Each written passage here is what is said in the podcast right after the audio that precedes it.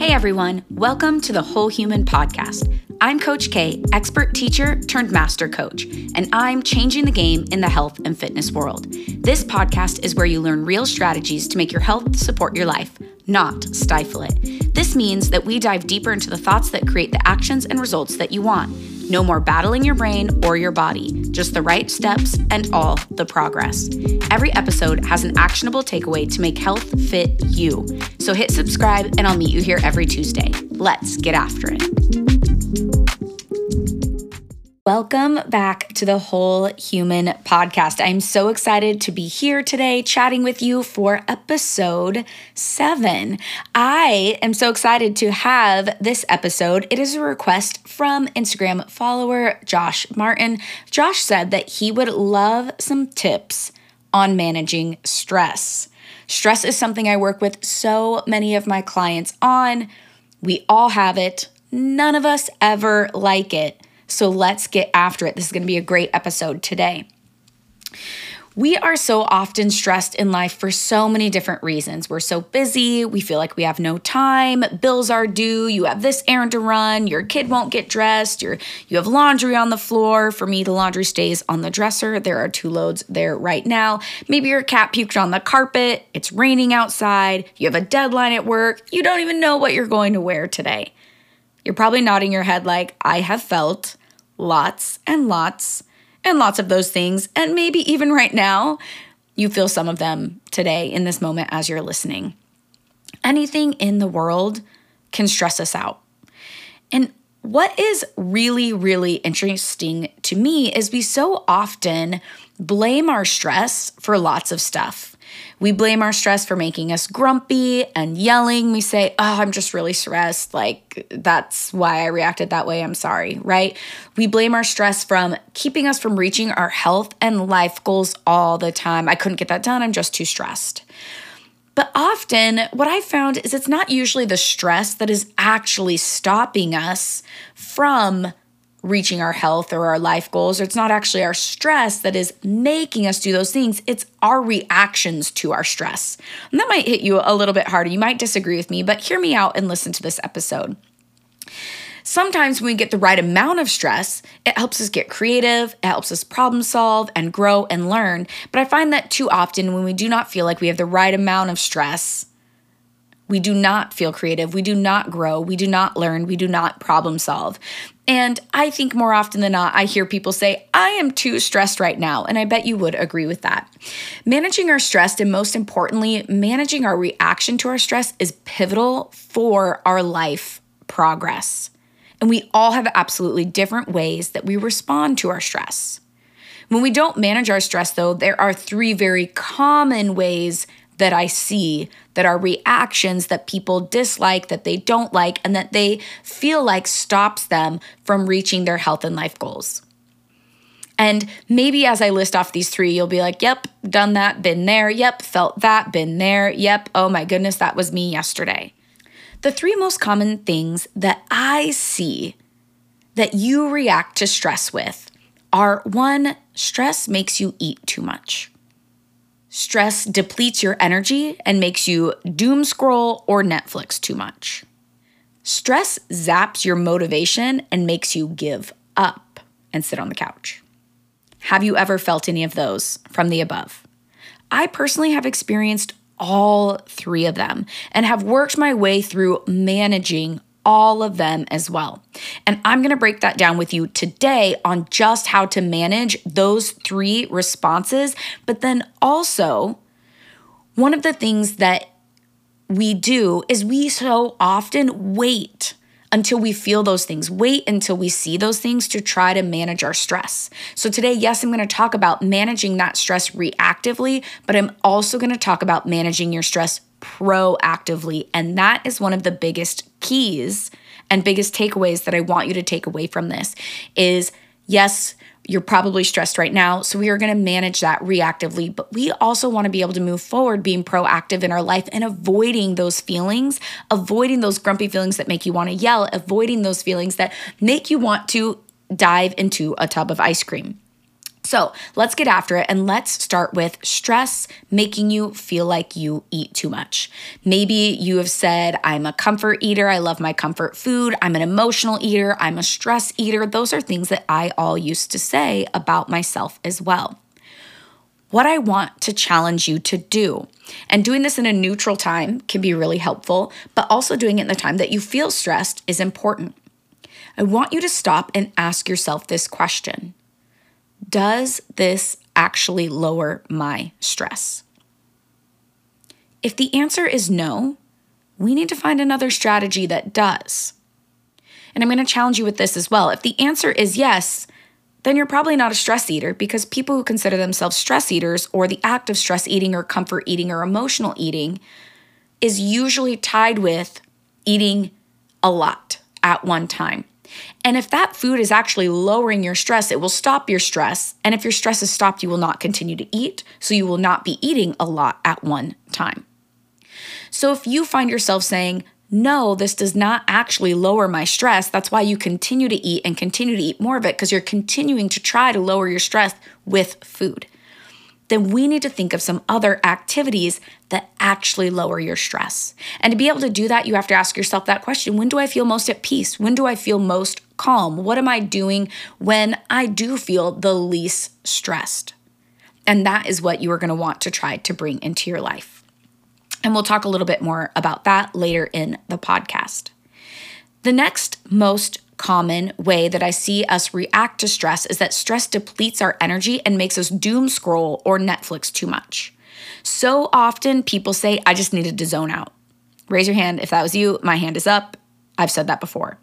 So, what we choose to do is we look at our phone or we sit and stare at the TV. But I have also never met anyone who has said that endlessly scrolling on their phone makes them feel great. I've never heard anybody say, sitting and staring at the TV when I'm stressed makes me feel awesome. One movie, maybe. A movie marathon on a random weekend for fun, yes.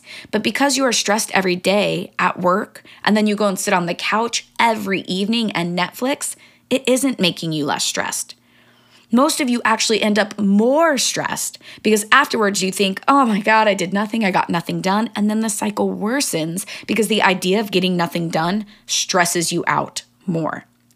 The hard part is breaking that cycle.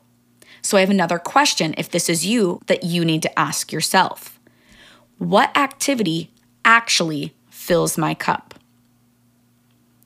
Maybe it is just watching one movie for me in August, watching, ooh, the newest animated version of The Grinch. That raises my feelings. It makes me smile. It makes me laugh. That does change how I feel. And then I can get up and move on. That is an activity for me that is one of my five, an activity that fills my cup, watching a Christmas movie that I can choose to do. We need to create a list of at least five things that you can do that take three minutes, up to 30 minutes, up to two hours, so that you can always choose one instead of just defaulting to staring at your phone, instead of just defaulting to binging Netflix.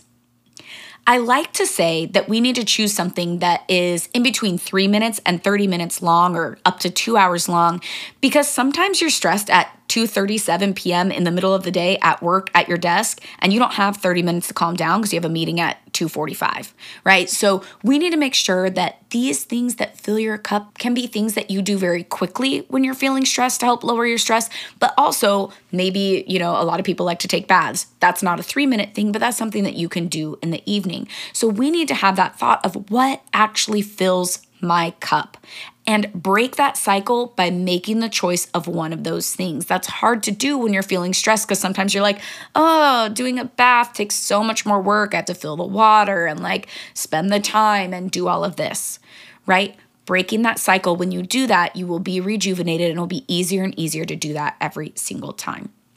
The third very common reaction that I see to stress is stress zaps our motivation and makes us give up.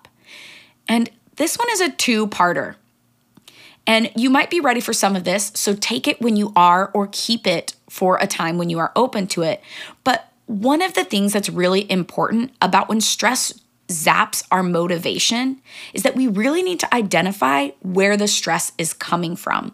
When we say stress zaps our motivation, that's when we say something like, ah, oh, my workday was so stressful, so I can't go to the gym, right? And so the stress that you are feeling, you're able to identify it and say it came from your workday. But what you're doing is you're putting that stress on the gym, where it doesn't come from, where it doesn't belong. So we need to identify where that stress is coming from and isolate it there and keep it there. When I was in high school and I was on dance team, one of the things that I didn't quite understand but I started learning then was my coach would say, "Whatever problems you have, leave it at the red gate." There was a gate when we had our morning practices before school that my coach would have to unlock and open in order for us to get into the gym to dance. And that gate, when it opened and when we went past it, everything else went outside. We isolated our stress, our worry, or whatever, we didn't take it out onto our dance with us. We left it where it was. We isolated it and kept it there. This is a big conversation that I have with my clients a lot of the time in a lot of different ways. But we can take that stress and accidentally spread it through other parts of our life, but we want to isolate it and deal with it where it is. The second piece of our stress zapping our motivation is that we so often don't pre plan activities that fill our cup in order to lower our stress. We so often, like I kind of started this podcast with, wait until we feel really stressed out to do anything with it. And when that happens, it zaps our motivation for every single thing. It makes us feel like we have no time. Even if it's not even motivation, we just think it's impossible. So, what I like to do is I like to be proactive when it comes to our stress. We do need to respond to it in order to get to a place where we can be proactive. And when we are there, we cannot stop being proactive. How I like to describe that is by building what I call our anti stress bank. I want you to imagine this anti stress bank like a big snowball. So it's kind of like in one of the other episodes, I described the positive momentum. It's the same image. Your anti stress bank is this big snowball that's rolling down a hill. And as it's starting to roll, it's getting bigger and bigger and bigger. So when it's small, that's your very first proactive anti stress fill your cup activity. The more you do them, the bigger your anti stress bank snowball gets. And it's rolling down the hill. Life is going fast, you're going. As we know, life has bumps, roadblocks, curves, all that kind of stuff. So your snowball hits a rock. But because your snowball is so big, that rock, that stressful thing, that deadline, that like cat puke on the floor, your kid not cleaning their room, it breaks off a chunk of your anti stress snowball but your snowball is so big that it can roll and bounce over that with just a small amount of anti stress broken off of it. It's gonna keep going down the hill. You're gonna be able to keep doing all of your things. You're gonna be able to stay motivated and stay on track for your health and your life goals because you have built an anti stress bank big enough that you can roll right over that rock. Our goal is to create that big ass anti stress bank snowball so that we can continue bouncing through life and continue moving forward and not lose that motivation.